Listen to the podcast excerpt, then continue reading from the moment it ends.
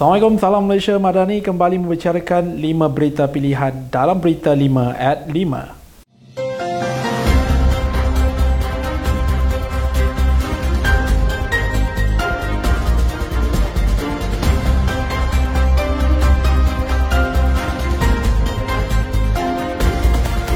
Setiausaha veteran UMNO Malaysia Datuk Mustafa Yaakob menasihatkan agar semua ahli UMNO untuk tidak menggunakan media sosial bagi menegur atau memberi pandangan berhubung dasar parti yang baru.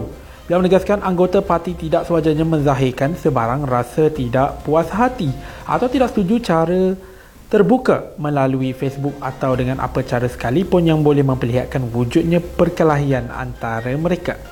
Ujarnya teguran tersebut termasuklah ahli majlis kerja tertinggi AMNO kerana mereka terikat dengan sumpah yang telah diamanahkan oleh ratusan ribu perwakilan yang memilih mereka mewakili jutaan ahli AMNO. Jelas beliau ini kerana veteran AMNO bimbang dengan trend suka berterus terang secara terbuka melalui media sosial yang boleh mengundang pelbagai persepsi negatif terhadap parti apabila diwar-warkan secara terbuka. Justru beliau berharap agar kesemua kepimpinan majlis tertinggi akan mematuhi tata etika parti dan sumpah agar tidak sesekali memberikan peluang kepada musuh untuk menegur di air yang keruh. Pergerakan Pemuda UMNO Malaysia memaklumkan sudah melaksanakan gerak kerja sebaiknya bagi menghadapi pilihan raya kecil Dewan Undangan Negeri Pelengai Oktober ini. Ketuanya Dr. Muhammad Akmal Saleh berkata persiapan tersebut mengambil kira pelbagai aspek bagi memastikan Barisan Nasional kekal memperoleh kemenangan di kerusi tersebut. Jelasnya persiapan menghadapi PRK Don Pelagai pada 7 Oktober 2023 ini telah diberikan perhatian rapi dari segenap aspek untuk melancarkan segala gerak kerja yang direncanakan demi memastikan sokongan rakyat terus setia bersama dengan kerajaan perpaduan. Dalam pada itu, beliau turut meluahkan kesyukuran dengan kemenangan Pakatan Harapan pada PRK Pulai dan Simpang Jeram yang berlangsung minggu lalu. Bagaimanapun, katanya kemenangan tersebut bukanlah syarat utama untuk kerajaan. Perpaduan berasa selesa sebaliknya perlu membawa momentum tersebut pada PRK di Pelagai. Katanya kini giliran BN mewakili kerajaan perpaduan bertanding di Don Pelangai dan menambah baik gerak kerja akan terus dilakukan. Justru seluruh usaha dan tenaga jentera pemuda UMNO Malaysia akan ditumpukan di Don tersebut. Bekas Menteri Kewangan 2 Datuk Seri Johari Abdul Ghani menggesa agar pelaksanaan subsidi secara bersasar di bawah kajian separuh penggal rancangan Malaysia ke-12 disegerakan agar dapat membantu kerajaan mengukuhkan kedudukan fiskal negara. Ahli Parlimen Titi Wangsa itu berkata sekiranya subsidi pukar dapat dikurangkan dan seterusnya dihentikan.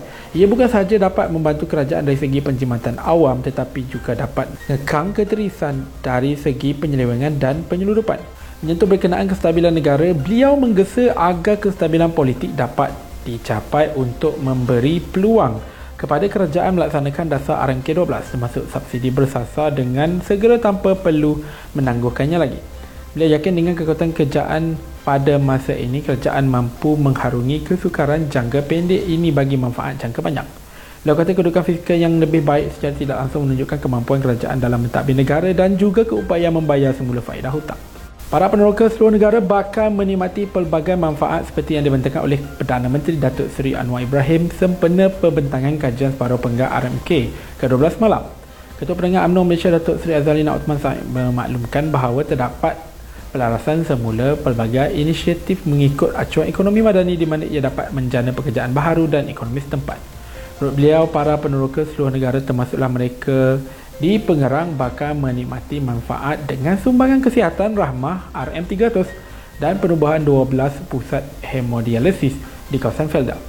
Malam Mida melaporkan bahawa program Madani akan membantu para penuka untuk mempunyai lebih banyak peluang menjana pendapatan yang lebih baik ketika membentangkan usul kajian separuh penggar rancangan Malaysia ke-12. Selain itu termasuklah pelaksanaan program peningkatan keterjaminan makanan dan langkah drastik bagi membantu peneroka getah beralih kepada tanaman komoditi lain. Ahli Parlimen Paya Besar Datuk Muhammad Saha Abdullah berharap kerajaan meniti secara menyeluruh berhubung subsidi bersasar agar pelaksanaannya kelak tidak membebankan pelbagai pihak dalam usaha menstruktur ekonomi negara.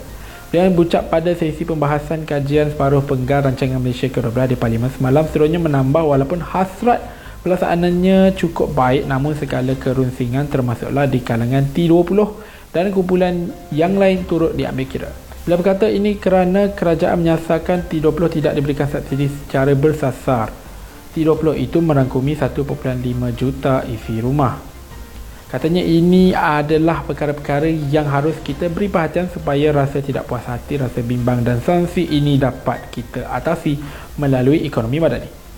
Beliau pada masa yang sama turut bersetuju jika kerajaan ingin mengembalikan semua pelaksanaan GST selaras dengan apa yang diminta oleh Bank Dunia supaya kerajaan meneroka hasil yang baru.